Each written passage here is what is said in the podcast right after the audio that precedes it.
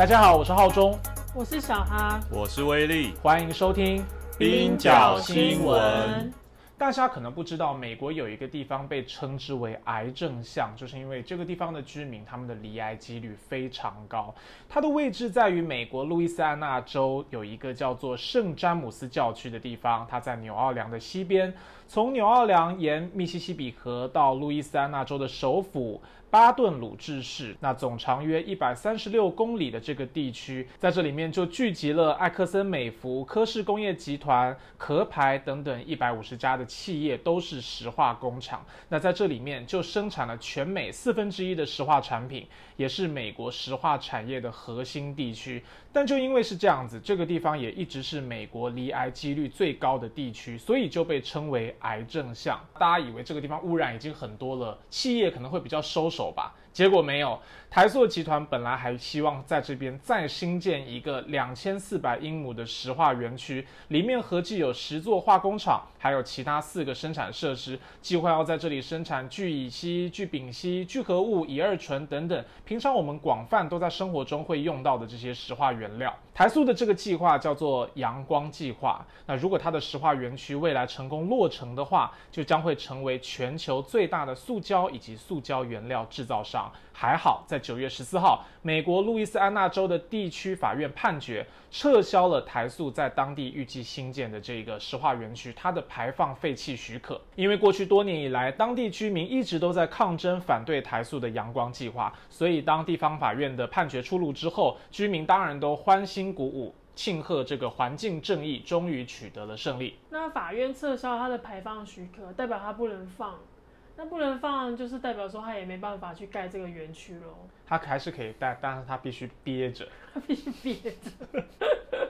没办法憋着啦。对呀，对，现在法院判决是撤销他的废气排放许可，但是在二零二零年居民不断抗争的时候，其实台塑的这个阳光计划就已经被暂缓了。那在去年的时候，拜登政府其实就在居民的抗争以及媒体的一些报道之下，其实也承诺说会严审这一个阳光计划。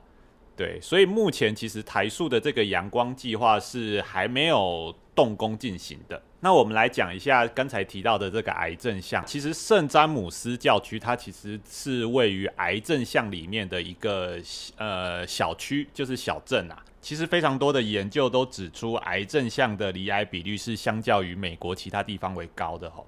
根据国际环境研究与公共健康期刊在二零一二年的一份研究报告就指出，由于空气中存在有毒物质，癌症项居民离癌风险较全国其他地方明显更高。在癌症项每百万人中有六十四人会有离癌风险，相较之下，全国的平均值为百万分之三十。等于两者相差两倍。那在日本公司电气化学工业，也就是 Denga 设施所在的里瑟夫社区，在这里呢，美国国家环保局更发现这个地区罹癌风险高于全国平均值的五十倍。一般来说只高了两倍，这边高了五十倍，所以其实相当相当可怕，相当惊人的一个数字。喂毒了吧？对，所以其实。这么高的一个数字也也引起了包括说《卫报》记者的一些关注，所以《卫报》他们也进行了一系列的深入报道。那 Denga 也就是日商电气化学工业在里瑟夫的设施，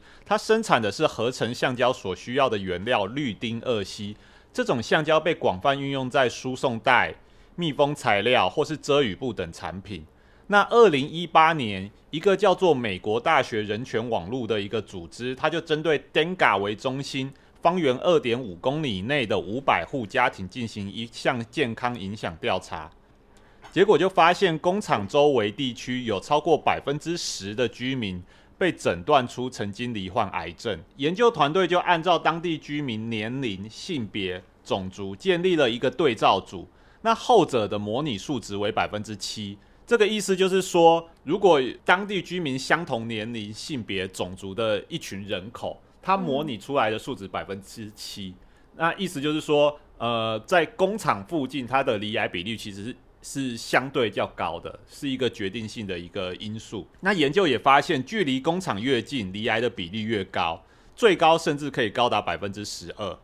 报告指出，除了癌症，当地居民也会有胸痛、心悸、心跳加快、喘息、呼吸困难，或者是出疹子的症状。那居民自己一直以来都相信，当地高离癌的原因是因为 Denka 它排放了有毒废气，但是 Denka 与路易斯安那州的环境品质厅却一直主张排放不会对当地居民产生立即的危害。而当研究团队前往日本，想要向 Denga 说明他们的报告结果时，Denga 却拒绝会面他们。那《卫报》它其实有对那个里瑟夫社区的居民进行一连串的访问。那七十多岁的退休教师多利斯，他其实就有在访问中说明，自出生起，他其实一直居住在里瑟夫。他对于幼时户外玩耍的回忆，就是他会闻到那个恶臭，而且这种恶臭令他记忆相当清晰。他形容那是一种会让小孩子不想要出去玩的味道。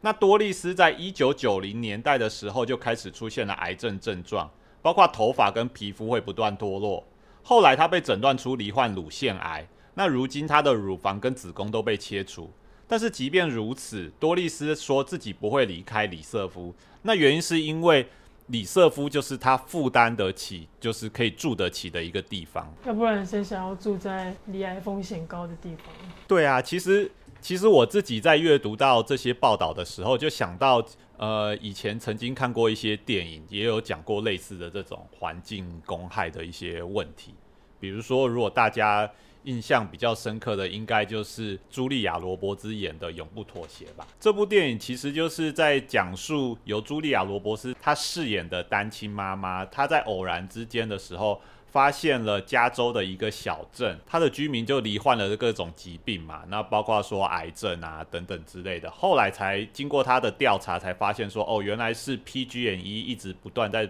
排放那个有毒的重金属废水到。地下水里面，那居民饮用了之后，才会产生各种身体的病变。哦，嗯，那最后的结局，因为大家因为这部已经是很久以前的电影了啦，所以我就没有爆雷的问题。对，没有爆雷的问题。那这部最最后这部电影的结局，其实是他饰演的这个主角在极力争取之下，然后就获得了 PG&E 他高达三亿美元的这个赔偿。哇，嗯，但是其实，在大部分的环境公害的案件里面呢，呃，要争取到就是企业，包括说他承认说他确实有污染的行径，然后甚至是说举证的过程，其实相当程度来讲都是相当困难的，不会认错的啦。对，更不用说是可以争取到那么高额的赔偿金了。所以，茱莉亚·罗伯兹就是带领居民一起打这个环境诉讼，对，可以说是美版蔡雅莹。对，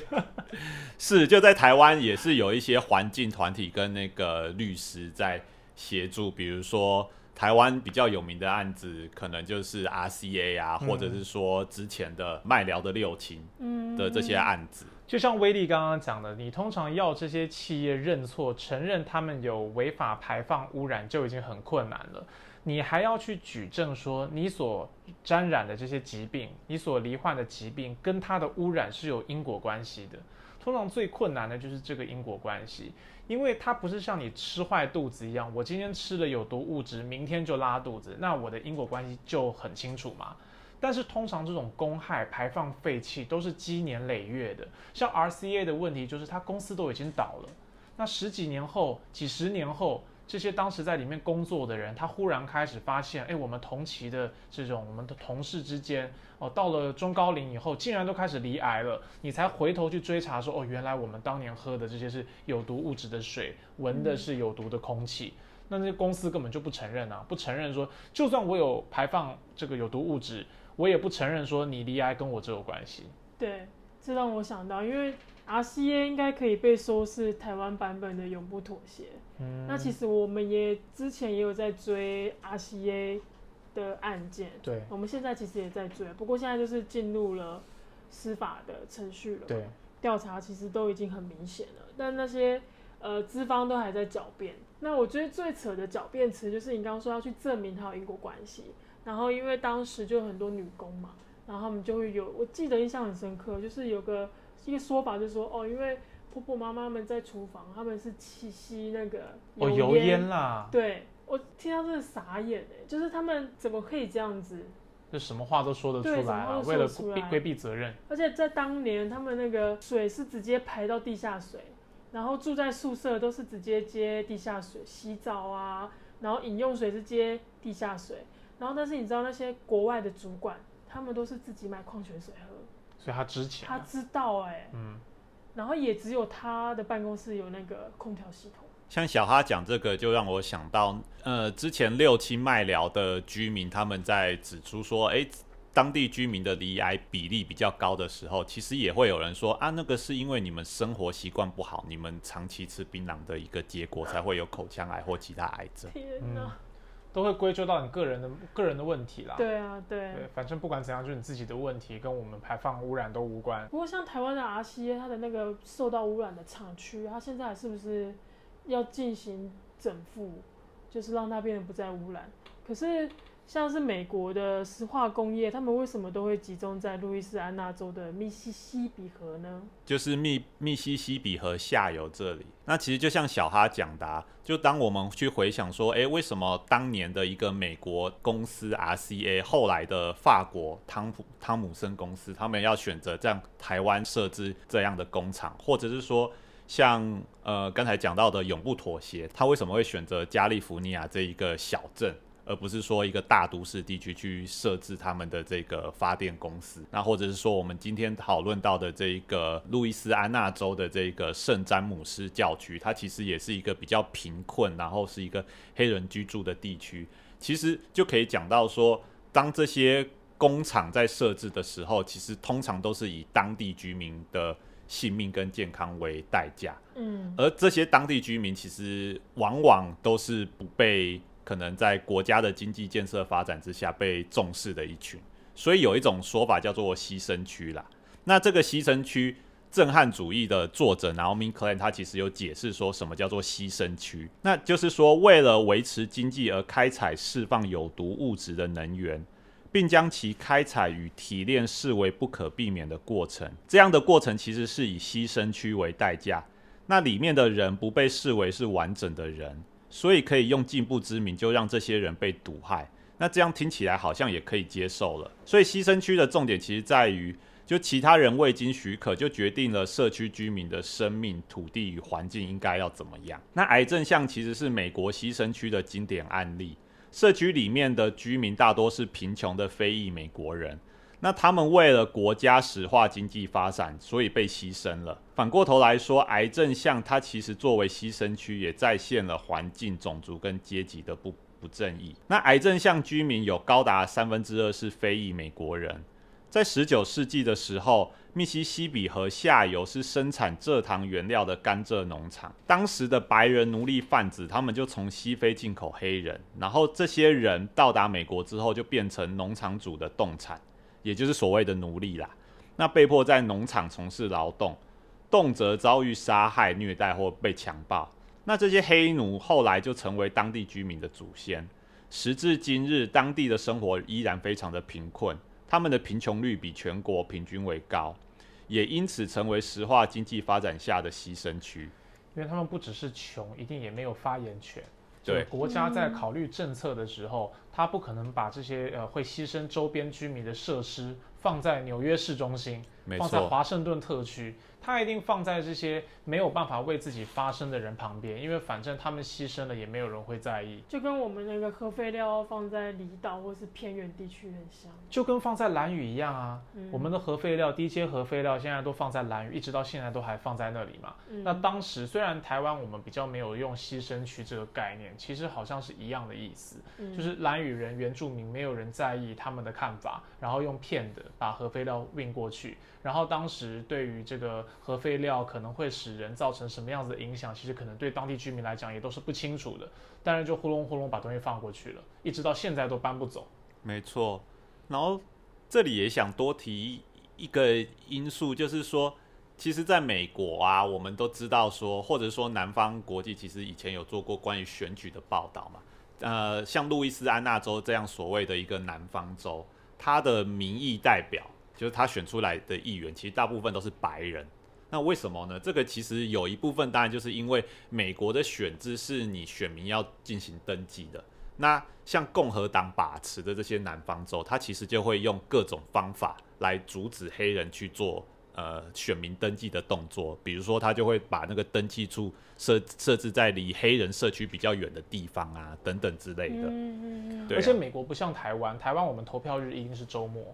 美国的投票日包含你说的登记日，有的时候是在周间。对，那周间的话，比如说大部分的劳动阶级劳动阶级太可能对啊请假不可能去做这些事啊。那有钱有闲在家的贵太太、富太太就就可以去登记，就没有问题，就一定会投票。对那我们来讲一下这个台塑的阳光计划啊。其实台塑过去就宣称这个计划对当地社区非常好，有很好的正面效益每。次都这样。对他声称可以为当地创造高达一千两百个工作机会，但是代价却是这个石化园区每年将会释放八百吨的有毒空气污染物，使当地的有毒废气排放量整整增加一倍，而且每年排放的温室气体也将会超过一千三百六十万吨，相当于三点五座的燃煤发电厂。那这样子的排放量不但会使这个园区成为美国最大的单一碳排放源，根据环保团体地球正义的研究，台塑的这个石化园区，它的有毒废气也将会使致癌污染物增加一至两倍。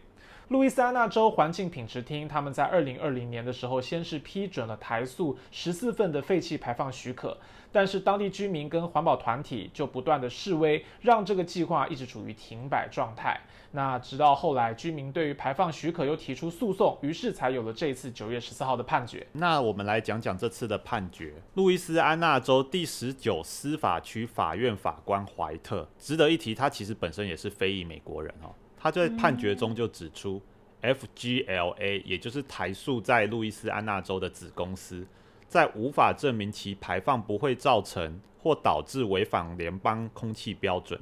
路易斯安那州环境品质厅在这样的状况下，仍然决定颁发许可，因此违反了干净空气法案。判决也指出，FGLA 申请十四份许可时，选择性地使用了不一致的数据。那怀特在判决中也特别强调，台塑石化园区对于当地非裔社区将造成种族不正义。他说，这座价值九十四亿的石化园区将新建在被奴役黑人的后裔小镇。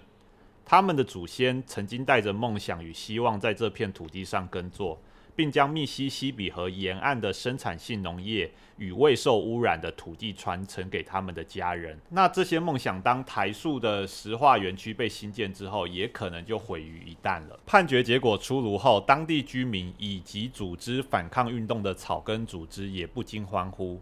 对抗石化业环境不正义的当地团体圣詹姆斯起身反抗，创始人暨主席拉文就说：“阻止台塑是关乎我们生命的斗争。”他说，判决代表当地居民击倒了台塑这个歌利亚巨人，并且强调有色人种社区也有获得干净空气的权利。那在台塑方面呢？FGLA 社区与政府关系的主任就在声明中表示，台塑尊重，但是不同意判决。所以目前正在考虑所有可能的法律选项。路易斯安那州环境品质厅也说将检视判决结果，并且评估选项。过去以来，环保团体就一直批评州政府跟石化产业的关系密切，